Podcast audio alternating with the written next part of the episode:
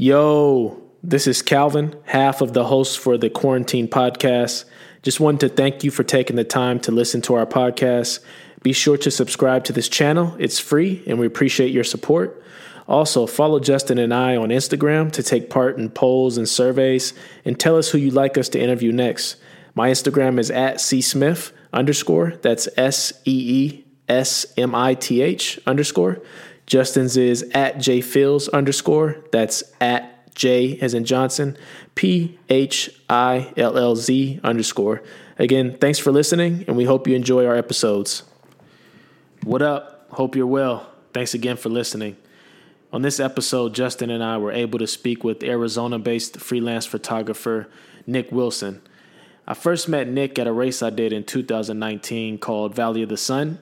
It's a pretty important event that takes place annually in Phoenix, Arizona. It gives a lot of riders the opportunity to come out fresh off their off-season training and see where they're at performance-wise.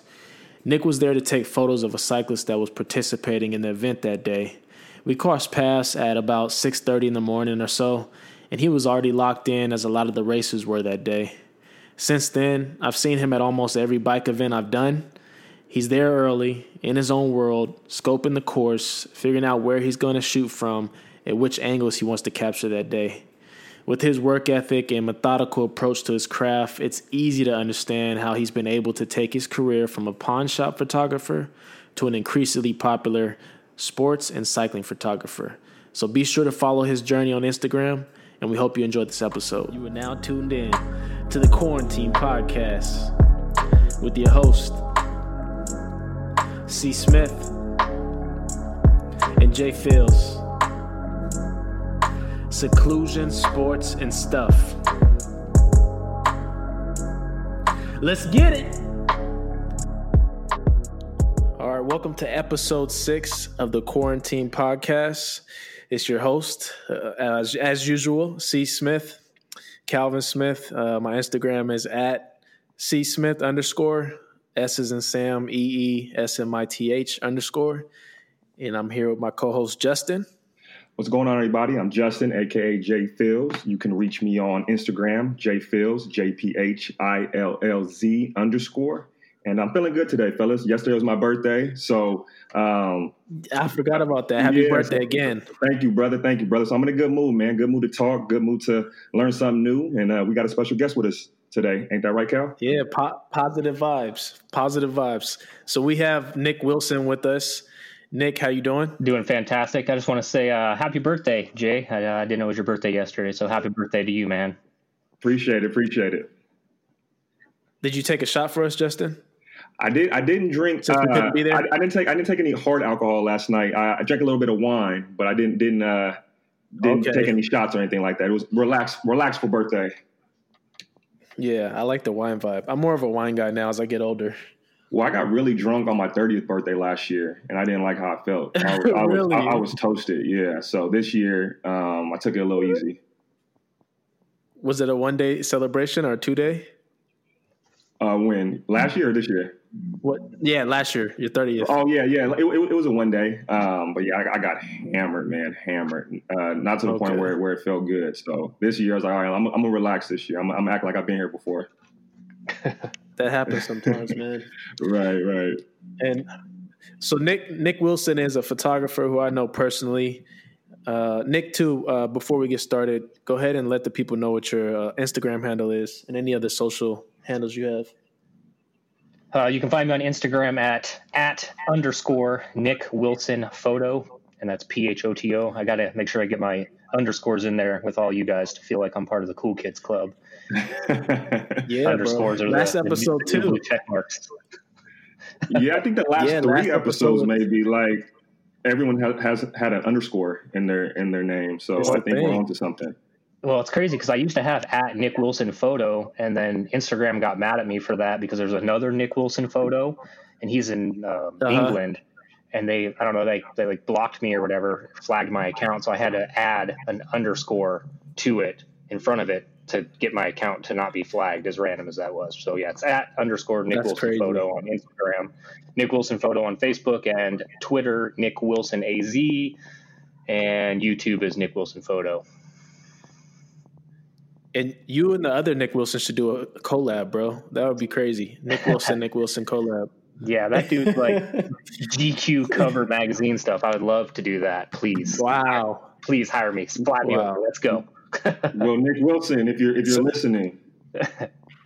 Yeah. We'd love to get you collab with the American counterpart. Yeah, it's funny because people tag me and like, you know, like cover photos and stuff of like People Magazine, and I'm like, hey man, I didn't shoot that, but I would like the opportunity. Can you please call me and hit me in the DMs? Yeah, let's do it. I would do the same. And what time? What? So I know you don't do those type of photos that you're describing that he does. What are the different types of photography? Because I know there's a whole bunch, probably, right? Yeah, I mean, there's tons of different types of photography. I mean, like your biggest like genres, I guess you'd be like portraiture, landscapes, wildlife, still life, or like product photography, e-commerce, automotive, sports, action, kind of stuff like that is your big scale genres of photography. And then you break down into all the crazy subgenres, you know what I mean? From the different types of portraiture and then to the lifestyle, headshot, corporate photography, and then still life, product photography, e-commerce, high-end, cosmetic photography. I mean, you can break it down into tens of thousands of subgenres that people really specialize and focus on versus just saying like, I'm a photographer at the end of the day, you know what I mean? Where I'll take pictures, take pictures of anything, you know what I mean? Street photography, street photography is a huge genre of photography that people love.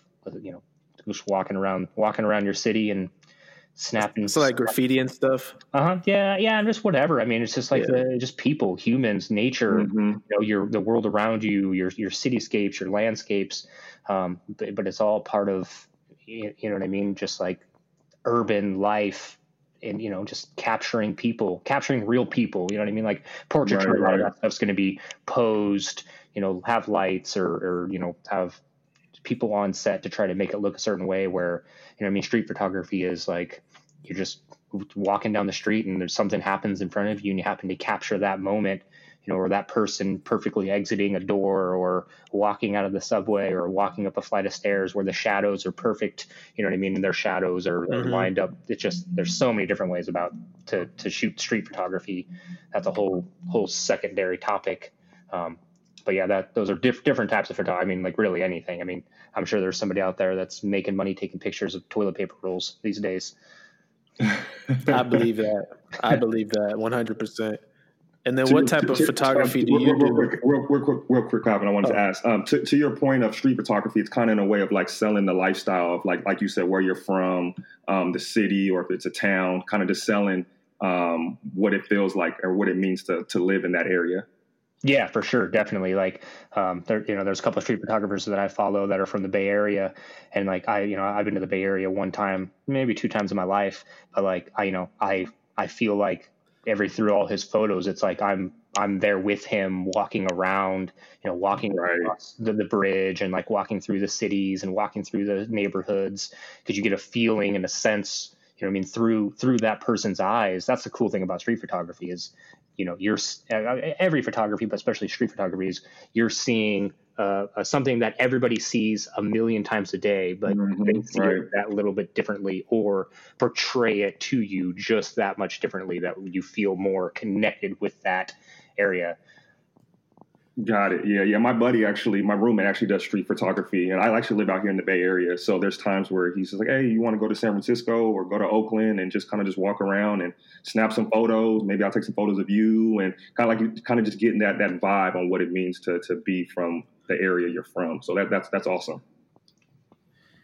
I bet you that's especially dope now because of everything going on. 'Cause you know, they're, like, for example, your roommate's going out taking pictures of the street now, and they're completely empty. This is kind of like 10, 20 years from now, people are going to be looking at those photos. This is just a part of history that they're capturing that looks completely different than what somebody's going to recognize in the future. You know what I mean? Like, San Francisco looked like that. There was absolutely nobody on the street. That's nuts. Right. And that's not the norm of San Francisco. There's people everywhere, always. Everywhere, all the time. I mean, I went to San Francisco in September, and it took me 30 minutes to go 3 miles. Like, it's crazy packed. Yeah. But Nick, what type of photography do you do? And then for the people listening, can you explain to us kind of what that is? Because I know I recognized a couple of that I've seen you do from all that list you just gave us. Yeah, so like my regular day job would be an e-commerce product photographer. So I shoot a bunch of products for a local company for their website, Amazon, eBay stores, and marketplaces, as well as shooting all of their automotive style stuff. They're an automotive brand company, so I shoot all of their cars that they build and all the parts and products for the cars, for all their social media marketing ads, their Google ads and Facebook ads and stuff like that. And then I do sports photography, action photography, cycling, skateboarding, BMX, and then kind of whatever I feel like in my free time, if I ever have any of that free time. I dabble in a little bit of the portraiture stuff, trying to get into the more lifestyle stuff. I love wildlife photography if I have the time and can break off for a few hours to go hiking and sit somewhere in the middle of nowhere to wait for that one lone coyote to walk by, because I love taking pictures of coyotes too. And then to that point, Nick, I know you mentioned sports photography. What kind of drew you into that part of photography and wanting to capture sports and things of that nature? I mean, I love sports. I mean, I watch sports. I mean, even right now, it's funny because now that we have no sports, I'm literally watching like 2K videos on YouTube and I'm watching like dudes play MLB Road to the Show, just because I'm like, there's nothing else out there to watch. So you're just like watching these guys play like NBA 2K right now and watching people play Madden, because you're just like, got to watch something. Yep. But I've always liked sports. I've always been into sports my whole life. Growing up, I played baseball, basketball, football, didn't really play soccer. And then I got into cycling probably 8 to 10 years ago. And after I quit racing, that's what kind of got me into cycling photography was, you go to the races, and after you got done with the races, you'd always be like, oh, who's got the race shots or who's got the race photos? I got to post something on social media, my Instagram, and got to get them liked. Kind of thing, you know what I mean? And then you go out to races, and then, there's one or two photographers that were doing it, 8, 10 years ago when I was racing. And then after I quit racing, I still liked the sport, and I still had tons of friends and stuff in it. And that was what kind of got me into cycling photography, was just going out to the races to take pictures of my friends and stuff. And then from that, it's grown into whatever it is today. I don't even know what it is today as of right now on April 21st, because there's nothing happening, but it'll come back. So right. There you go. That's dope. That's awesome. Now, do you do just digital photography? I know there's some people, and it may sound ancient. Do you do film photography, or is it just straight DSLR digital photography? These days, I only shoot digital. I keep telling myself every day, all the time. I'm always looking for I shoot on Olympus, and the Olympus has some really good 35 millimeter film cameras, and I'm always looking online for some nice, good, used, higher quality Olympus film cameras and lenses, just so that way I could pick something up. Just because I always say I want to do it, just to get back to do it. Because when I started shooting many years ago, I started on a film camera. But yeah, these days, probably the last, I'm going to guess 12 to 15 years, it's all been digital.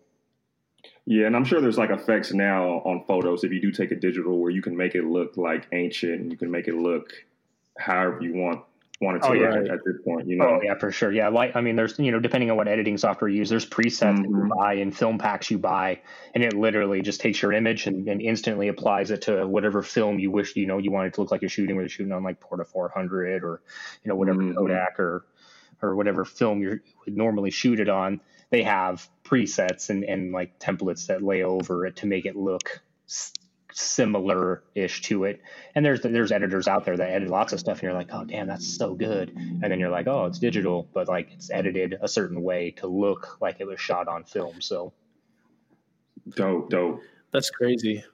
And I still remember going to the store with my mom when I was younger, and you had to take the camera, drop it off, come back, pick up the film. Yeah. And it's nuts to think that doesn't exist anymore. You take a picture, go home, and you have it immediately. Yeah, or even on site, you have it on your camera. It's right there. Yeah, exactly. And now there's attachments now on your iPhone where you could attach. It's a memory card reader. You can just plug up your memory card from your camera, and then your photos are instant to your iPhone. Yep, that's crazy. Yeah, like my camera, like it just has Wi-Fi and Bluetooth. So just take the picture, you can Wi-Fi or Bluetooth it right to your phone the second. That's how, like, when I post like those race, like the race photos for like the post ups, like whoever wins, like within a minute or a minute and a half, I'll have a winning line photo or finish line photo posted on my Instagram story.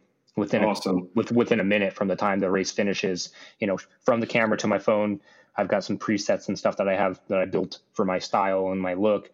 Put it in the Lightroom Mobile, save it, goes right to Instagram within a couple minutes. So talk about workflow in 2020.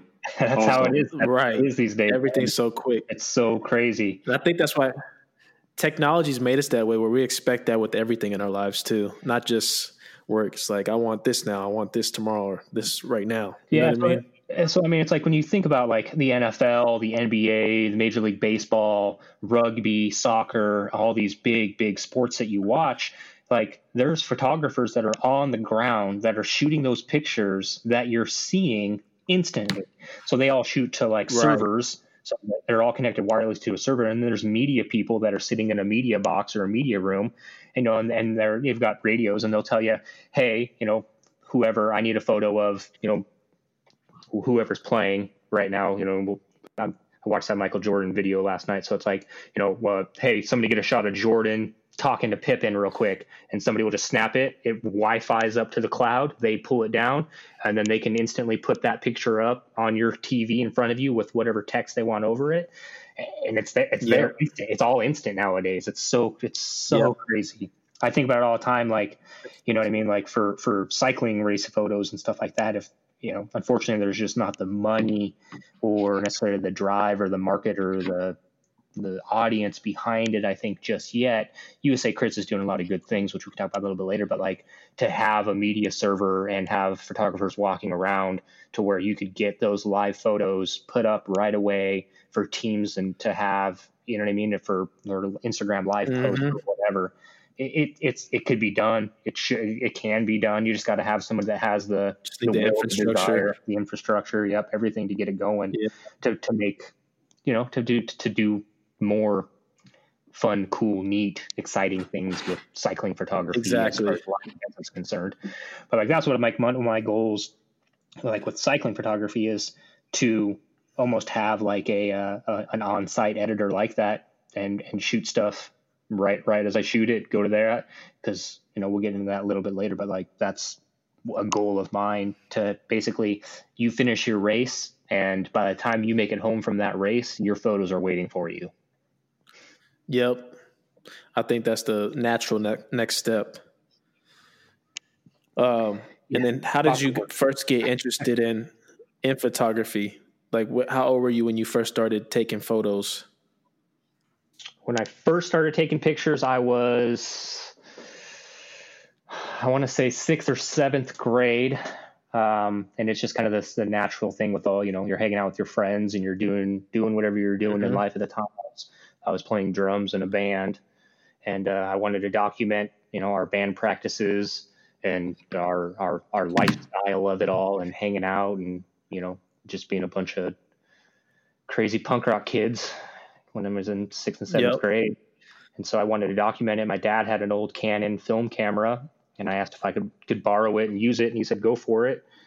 I just kind of picked it up and started snapping pictures of me and my friends doing a bunch of dumb stuff and skateboarding and band practices and, you know, in the recording studios and playing shows and going to shows and whatever else. And that's kind of what got me into photography, but wasn't really like understanding photography at that point. I mean, it's literally just creating snapshots. You know what I mean? Like what we do nowadays with an iPhone, essentially I had to do with a roll of film and pay money every time I wanted to get a bunch of pictures back that were too dark or too overexposed or not in focus. You know what I mean? So it's like so crazy. Right. It's like nowadays, pull a phone out, take a picture, you're done. Or before it'd be like, hey, Nick, come take a picture. You know, Mike and Neil are over here doing this. And you wanted to have that memory, you know, and I still have a lot of those photos, and you look through them and you're just like, man, like how crazy to think that you know, you had to have this equipment and spend the money to even get the film and spend the money to get the film developed back in the day that nowadays people take for granted. Again, the technology, it's so crazy when you think about it. And the money you got to use to get in the car and go drive to the film store or wherever you're getting your photos developed. It was the whole process. Oh, yeah. Yep. Then how did you approach the learning curve after you decided, like, I want to do this? You got your dad's Canon. How did you start learning about, I guess, different angles or just photography in general? So as far as that, I mean, even to this day, I'm still, you know, your craft is always progressing and your things are changing, your views are changing. It's like an ongoing. I mean, even to this day, even this week, especially with this time, with not having, you know, any projects to shoot right now or no races, I look back at old races that I shot and you know, crop photos a little bit differently, change colors a little bit differently, even to this day. I mean, stuff that I shot the beginning of this year in January that I posted in January versus the shot that I posted in the last photo on my Instagram. You know, I posted that photo probably 4 months ago, right after the race. And if you look at those two photos, they're completely different photos. The same photo, but completely different. Just because, you know, your eyes are always changing and your moods. And I shoot a lot with my mood and I edit with my mood. It's so crazy how whatever I'm feeling or whatever I'm listening to music, you know, whatever I'm vibing that day or that week, you know, really portrays in the art side of the, you know, the photos that are posted nowadays. But I mean, it's been a gigantic learning curve from the time I picked up a film camera, even to this day. And I mean, I've been doing this, I mean, for a very long time. And to that I guess point, you never stop learning. You said something pretty interesting about how your eyes change as far as like looking at old photos that you may have taken at a particular time, and then you go back and look at it like, oh, I probably could have did this different or changed this or rearrange it a certain way. And I kind of feel the same way about music and making beats. Like sometimes I'll make a beat and then I probably won't listen to it for like a week or two, and then I go back and listen to it, and there's like things that like I probably changed or things I didn't like, or it's like, why did I make that? Or why did I make that sound like that? So to your point, it's all about moods and your feelings and kind of just going back and re-looking at it and assessing it in a different light and different lens. So that's kind of cool that in photography, you guys do the same things with pictures.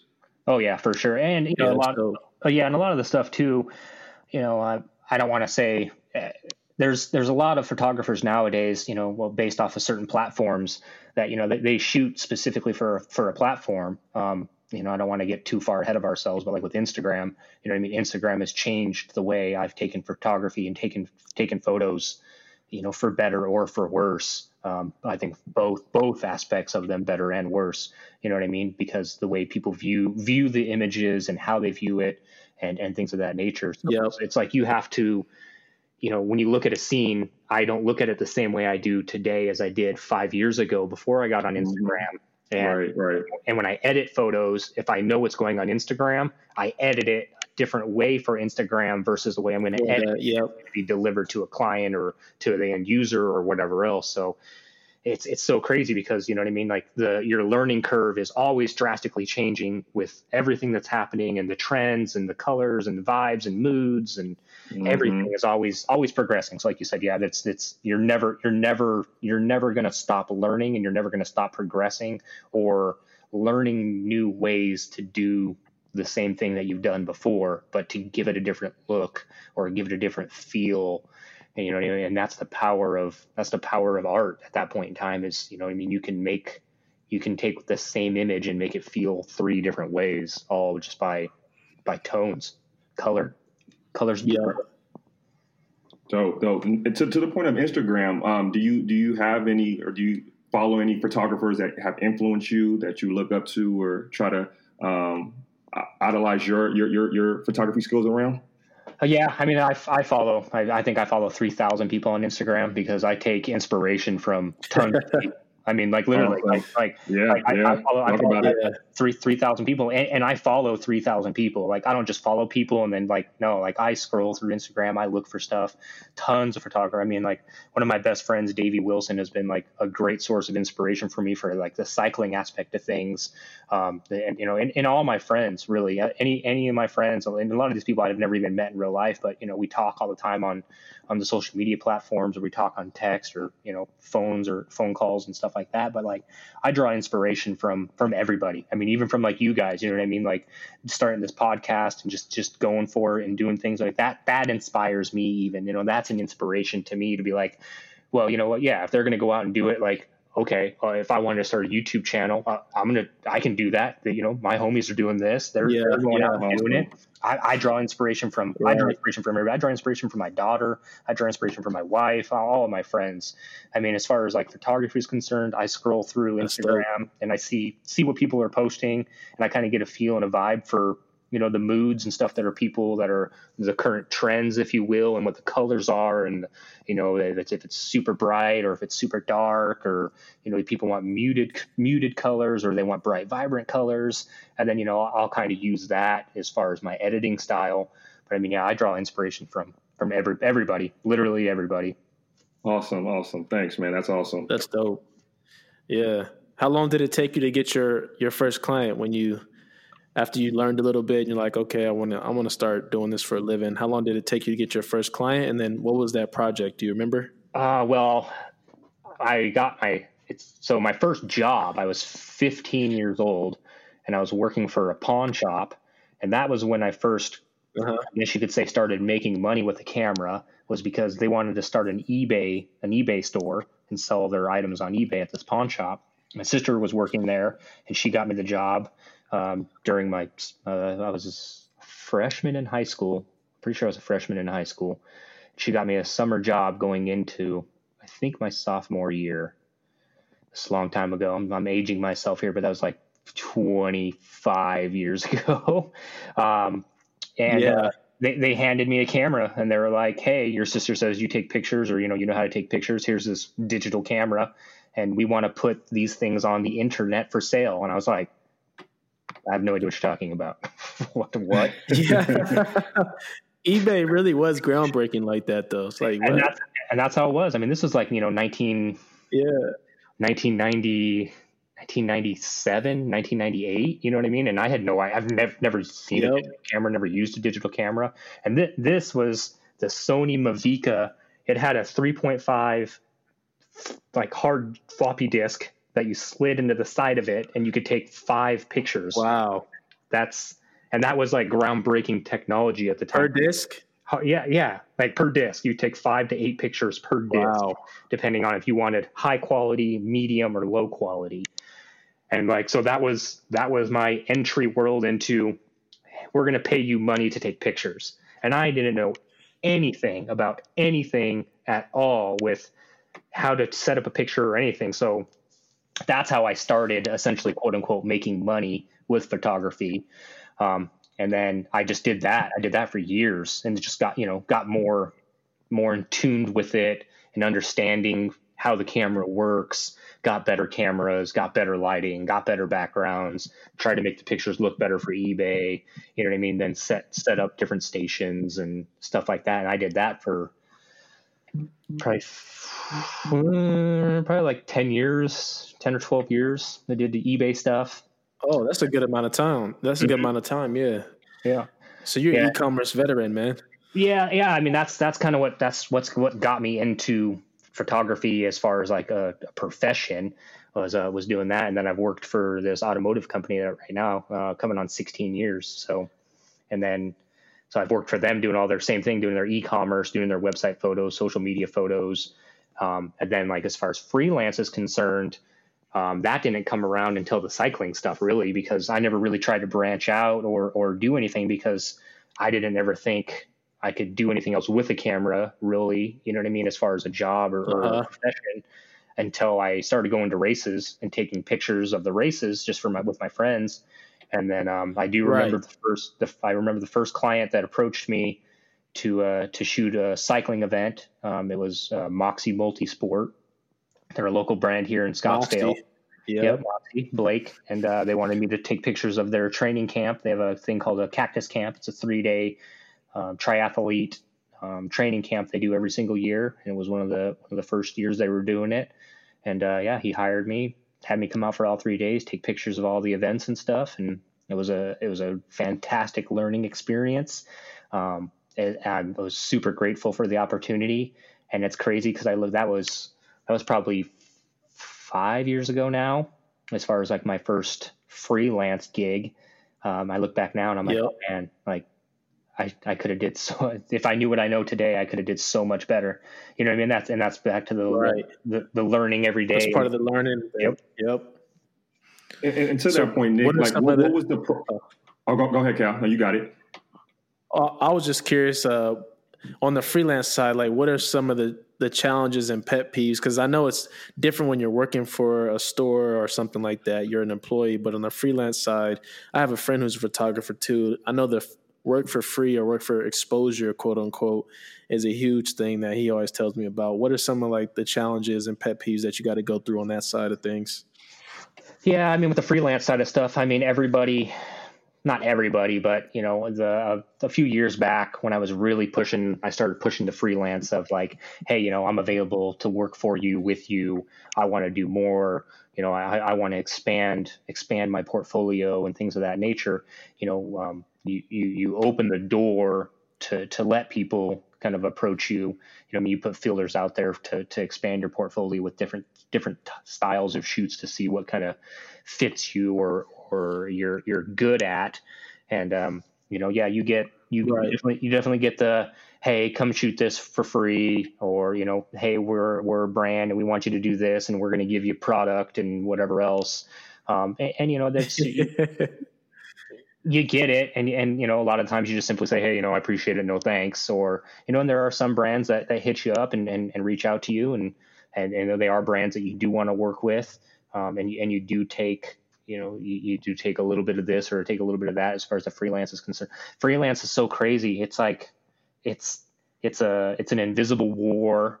You know what I mean? 'Cause you don't know where you stand in the world with other freelancers. You know, you can see their work that they're posting, or, you know, like if you know a job's coming up and you reach out to a brand or you reach out to a company about shooting for them or with them, and you see the stuff that they had previously or who they've worked with prior to, and you know that like you've looked up to those guys or like you've idolized them or their work, and you're like, where do I stand in this marketing department person's eye? You know, it's this crazy invisible structure, and it's freelancing is stressful, but I love it. I like the freelance hustle of it nowadays, I guess you could say. Like, I really enjoy, right? I enjoy the whole aspect of it. Scratch that entrepreneurial itch, man, because you know, you get best of both worlds. Basically, you work for the e-commerce by day, and then you can hustle and be an entrepreneur on the weekend, or, you know, different races and things that you want to do. Yeah, I've had a few other businesses that I've started and you know, sold off or passed on, you know, as time has gone and progressed. So I definitely like to keep myself busy. You know, my day job gives me the ability to kind of come and go as needed and as I please. You know what I mean? They're not like the world won't end if I don't show up tomorrow kind of a thing. You know what I mean? So a few years ago, the owner was cool enough to be like, you know, I see you're kind of taking this in this direction, and it's fine. You know what I mean? When I started taking days off all the time to go to races or taking days off to do shoots and stuff, you know, at first he was kind of annoyed with it, but I think now he kind of understands, like, you know, everybody has a passion and everybody has a drive, and you know, he wants to see everybody succeed. So it's nice that he, you know, allows me the ability to kind of come and go as I please and do as I please outside of my regular job here. So, and then that's wealth right there. For somebody out there, Nick, that's a photographer and is looking to make money in this type of business, what kind of suggestions would you give to them in doing so? I guess it really depends on the market that they put themselves in, as far as, like we talked about earlier, with all the different subgenres. Certain subgenres, I mean, there's plenty of ways to make money. You know, if you're like a still life photographer or a product photographer, it's very easy to make money doing product photography, especially in the freelance side of things. Every business that sells stuff online needs nice, high quality imagery of their products. So finding them to shoot their products for, you know what I mean, and put yourself, you know, in contact with them is probably your easiest way to make money with it.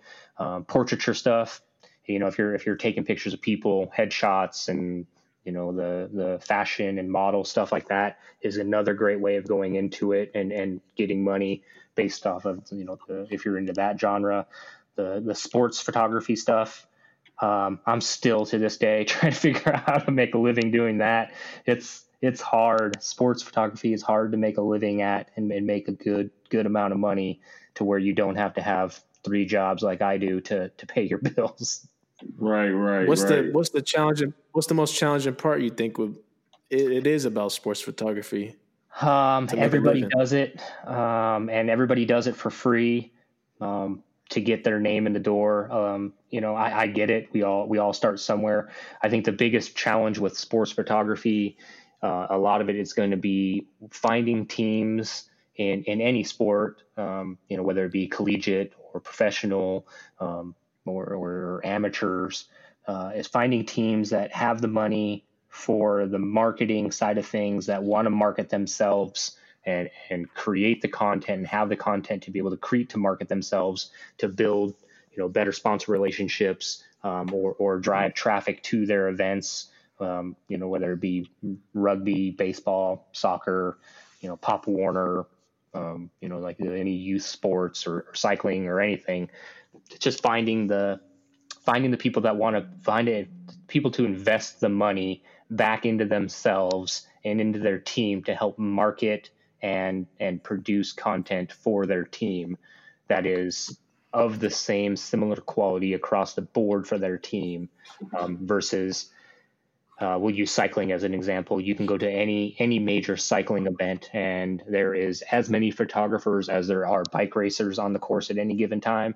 And almost, you know, a lot of those photographers are happy to produce the work, do the work, and put the work out there on the internet for teams and brands and everything to use, because that's, you know, that's the market that we're in these days. Right. And then you do a lot of pan shots. I feel like, speaking to the sports shooting, I know you do a lot of pan shots. What are pan shots for the listeners? And then what do you think makes a good pan shot? So a pan shot's going to be like, especially for like action sports. You know, most action sports, typically people will freeze the action. So they're using a really fast shutter to lock the action, or lock that split, you know, one thousandth or faster second of time. They freeze that motion. Where like with a pan shot, I really like using them because you use a really long shutter. So you follow the action for you know, a longer period of time. So you get a sense of the motion, you get a sense of the speed. So it, like, you know, people call it, oh, you get the really blurry background of the photo, but your subject, you know, your rider, for instance, in a cycling pan shot, your rider will be nice and sharp and clear because your focus is set on the rider. And then you follow him across, like, you know, a bunch of cheering fans, and the fans are so blurry you can't even see them because you're following them, how fast they're going. They just streak right out of the frame. Yeah, I love those shots. Yeah. So the pan shots are dope. Yeah, those are like my favorite things. What makes a good pan shot? The sense of the speed, sense of the environment, and the longer you can hold the shutter, the better. There's a guy I follow, is Michael Vinci. I probably butchered his last name. He is like the pan shot god. I'm pretty sure he's the guy who created the hashtag Pan Shot Friday, and it's the dude. Yeah, like. I'm gonna have to check his page out. I haven't heard of him, dude. So it's crazy. So you got to think, like, when you shoot a pan shot, you, especially like a finish line pan shot, we'll say, like at a World Cup, okay, or like he shoots a lot of mountain bikes. So we'll say the World Championship race of the mountain bike World Championships. You get one shot at nailing this photograph, one chance, and he shoots a super long exposure, 1/115th of a second shutter speed, perfect nailed pan shot of like Kate Courtney winning it, and you're just like, What? Wow. Dude, nailed it first try, yeah. Yeah, if you miss that shot, throw your camera away and go home, because that's it. That's the shot that everyone's going to want to see, is Kate Courtney coming across the line, hands in the air, you know what I mean? And most people would shoot it super fast to make sure they lock the freeze the motion. It's going to be tack sharp. Everybody can use it. And he shoots it this super long exposure, super high up, different angle. And you're just like, oh my God, if you're just one little millimeter of a shake in the camera and it's off, the photo's garbage, but it's not. It's perfectly nailed. And the dude just kills it. And you're just like, how do you do this? Yeah. Dude. Yeah. There's no redo on those. There's no redo. No, that's it. You give one shot. No. Take it or leave it. So, especially with finish lines. I mean, if you're shooting pan shot, finish line shots, you better hope that you're on it that day. Yeah, bro. And then I was looking at some of your older stuff. I didn't even know that you went to Red Hook Crit. That's when was that? Red Hook Brooklyn was 2018. That was super. Oh wait, let's First, let's explain what Red Hook is, and then, tell me how you got involved with it. Red Hook Crit, if I could explain it the easiest way, is it's the coolest, biggest bike party that you could go to that has people from all over the world, and they race bikes, fixed gear, track bikes, no brakes, on awesome courses with just the best vibe you could possibly have in a bike race. Red Hook is that by far has to be one of my top events that I've ever been to and shot. It's crazy. It's a bike party with mega ultra badass athletes across the board that are out racing their bikes, from pros to elites to, you know, your buddies from your local town races, all competing together on the same course at the same time against each other. It's an open race, so it's not like how it is with like a USAC race or a regular categories. Yeah, there's no categories. It's open, so you know what I mean. Yeah, you're lining up against Justin Williams and Stefan Schaefer and Gus Morton and all these World Tour pro team riders and elite D1 local crit stars and everything else, and then you've got Calvin, from Phoenix, getting dropped first lap, getting popped first lap. That's the cool thing about Red Hook is you get the ability to do that, and you know what I mean. And some of those guys come out, and they're not people that you would anticipate or think, you know what I mean, that are going to do very well, and they come out and they smash it, and they do so good, and everybody's welcoming. It's crazy, and they love it, and they're like, heck yeah, you know what I mean. It'd be like playing a pickup game with Jordan, you know what I mean? And just like, what's up, man? Just like, we're playing, and you're just Bill from Bumsville, Idaho, and you're just like, pretty drops 50 on Jordan. Yeah, join the practice squad. And you're like, well, okay, right. And that's how Red Hook. Yeah. It's so crazy because Red Hook, that's kind of how it is. It's nuts, and then it's just a big party. You know, there's just so much happening.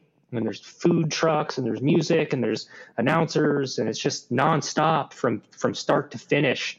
It's just, I don't know how to explain it other than like it's the coolest bike party next to like Crybaby Hill that you could possibly go to. Oh, at Tulsa, yeah. Would you say, was that your favorite project? Red Hook in your career? Yeah, so far I'd say Red Hook easily. Red Hook is probably by far just the coolest experience, coolest vibe. It's because everybody's there all in one.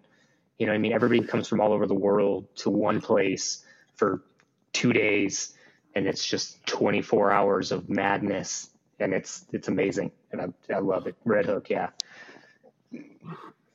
And then talk to us a little bit about your process on set there. Do you ever pre-visualize what you're going to shoot, and or do you kind of know what kind of shot you're going to do, or do you kind of just let it happen organically and kind of just go with the flow? So for an event like Red Hook, I always for any cycling race for that matter, I'll always get to the event. Let's say I'm working like Red Hook, I went out there with a team. I went out there with Team Kingdom, Andre. Andre's the team owner there. Went out there with a bunch of other Arizona local racers, Johnny Corcoran, Johnny's on that team, right? Yeah, Johnny was on that team. I think he's with State this year, but yeah, Johnny was on that team. Jake, Christina. My mind is pulling a blank right now for the other people, but yeah, so we went out there with them. I went out there with them. So it's like, I know I'm going to be shooting the women's race, and I know I'm going to be shooting the men's race and all the different qualifiers. But like when you show up to a crit race, for instance, I always walk the course at least 3 to 5 times prior to whatever race I'm covering or team I'm covering and whatever the race is. So that way you kind of get an idea of what the course looks like, how the light is hitting the course at certain areas, you know, what kind of angles can you make it look, you know, compelling or give a neat looking shot, you know, versus just standing on the side of a course in a 4-corner office park crit. You know what I mean? Because some courses are a lot more visually stunning, you know what I mean? And some courses are unfortunately not, you know, when you're dealing with crit. Make the office park sound so exciting, man.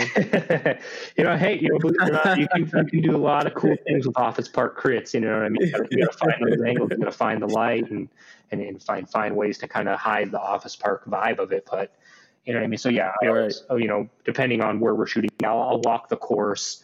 I watch for where the light is, watching for obviously the conditions of the light, the sun, where the sun's at, or the clouds, no clouds, you know, how can you really push the dynamic range of your camera for the areas you are shooting at and things of that nature. So, and then like if I'm shooting for, you know, a client or a brand or a team outside of that, and we're going to be shooting somewhere, like with me and Calvin for some stuff we did earlier last year and the beginning of this year. If I can't walk the course or walk the area beforehand, you know what I mean? Like I'll get on my Google Earth or I'll get on Instagram and just like type in the area that we're going to be at, and you just, you know, you can drive the area, look at different, you know, like landscape areas, look at the road, try to get an idea and gauge, you know, what the landscape's going to look like, or scroll through like recent photos on Instagram to see what the, you know, like what the roads are looking like, or what the trees are, or I didn't even think of that. That's dope. Mm-hmm. Yeah. So that way you can kind of get an idea before you just show up there and be like, fingers crossed. But like, yeah, when it comes to like live races stuff, I mean, yeah, you know, at the races, you just have to let it kind of unfold and play out and hope that everything is in your favor the best it can, and use your knowledge that you have to try to create, you know, a compelling, captivating image for, you know, the team that you're shooting for, or if you're just shooting to provide the images for all the racers, you know what I mean, try to provide a nice captivating image for everybody to be able to post on Instagram. That's awesome. That's real cool, man. Currently, do you have any projects you're working on right now? I know, being that we're in a pandemic, you know, there's not a lot that we can do as far as going out and shooting, but are there things you're working on right now? And do you have any projects in the near future that you wish to get started on? Yeah, so I've got, I mean, granted, with the whole pandemic thing, everything kind of got put on hold.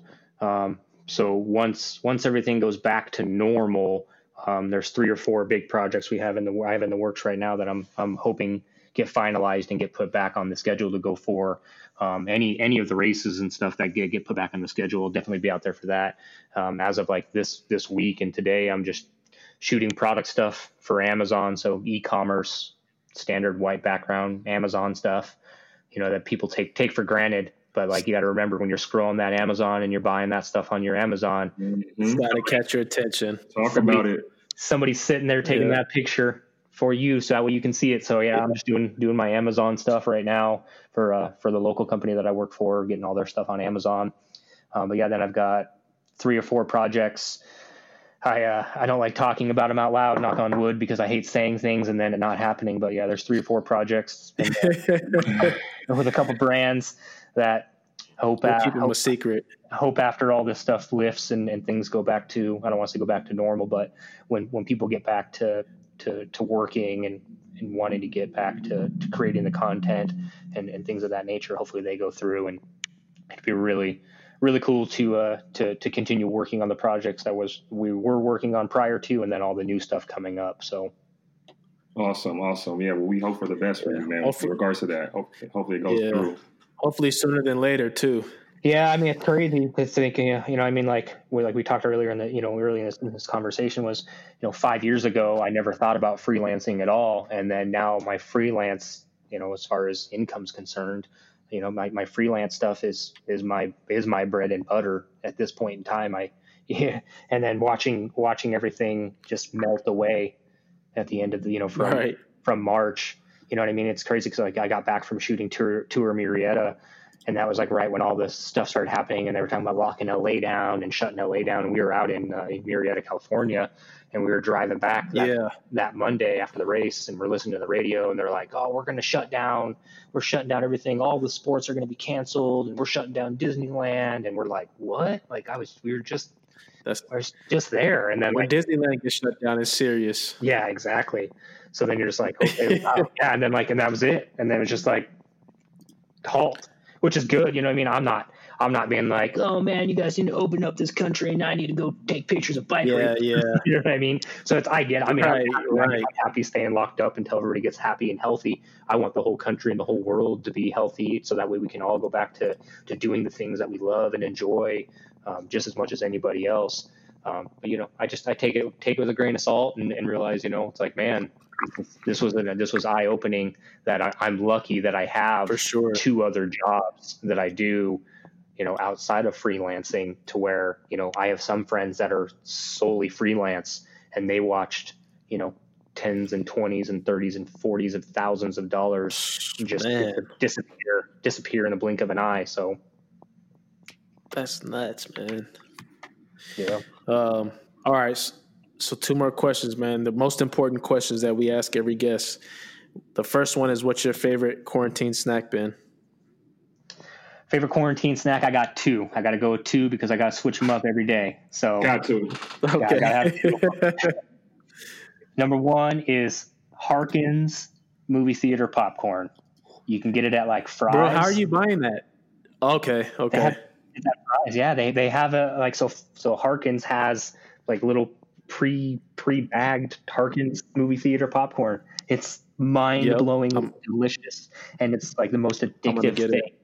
Dude, yeah, get the red bag one because it's the, you know, it's friendly for you and I. All right. My daughter loves it, and every day she's like, "Dad, can we watch a movie and eat popcorn?" Every day of her life. I'm like, "No, we're not gonna eat popcorn today." And then my second favorite snack would have to be Ben and Jerry's milk and cookies. It's a new flavor they have, made with sunflower oil, so it's dairy free. Oh wow, dude, and it's good. That sounds nice, dude. Oh my god, it's chocolate chip cookies and Oreo cookies mixed together with like vanilla ice cream with a chocolate swirl. It's not good for you. It's terrible for you. It's 1,100 calories of deliciousness. Really good. Yeah. And I eat like 2 pints a week of it. It's so good. I don't even care.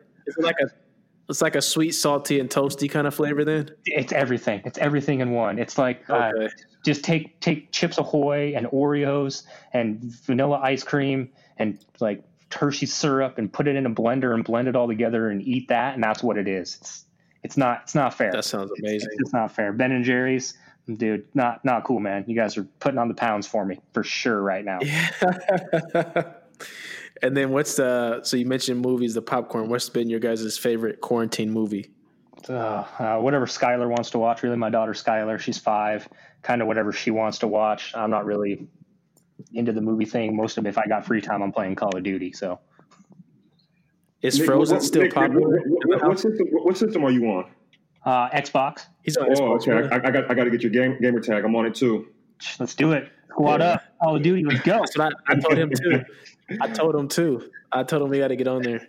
It's crazy. It's funny because I was thinking about Call of Duty the other day. It's like the using Call of Duty, like how quick it helps, like your reaction time and your hand-eye coordination. Like I bet this helps with like doing sports photos and having the ability just to be like, that second that action happens, just boom, got it. Yep. Yep. I was playing last night for like 30 minutes. I think I got on like a 10:30, 11 or something. Yeah, oh, you finally got it? Yeah, I got it. They keep making you like download certain stuff every time I log on, and it just takes forever. So I got discouraged for a while to just play. Yeah, but I played last night, and I was getting mad. Gotta love Call of Duty. If you don't turn it on every single day of the week, it's like if you wait a week, turn it on. It's like 40 gig update. have fun waiting 2 hours. Right. Like, all right, well, there goes my 45 minutes I had to play tonight. Thanks a lot, Call of Duty. Right, because I bounced around from 2K to Call of Duty and Madden, and then I just got back on Call of Duty maybe about a week and a half ago, and like literally was updating for like 3-4 hours. I didn't even like play. It's nuts. Like, let me go back to 2K again. Bro, I was playing last night. They have like a Christmas theme where you kill somebody and they turn into presents. I'm like, this is not necessary. This is what the update's for. Yeah, you got like Santa Claus running around the map. Yeah, that's some of them. Yeah, man, Call of Duty's nuts. Oh, I love Call of Duty. Yeah. Well, Nick, thank you for your time, man. We appreciate you coming on. Go ahead and let the people know where to find you on your social platforms again.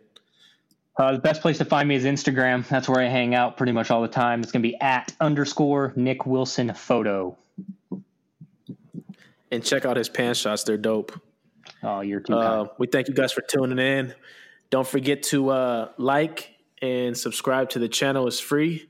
And tune in for the new episode that we'll have next week.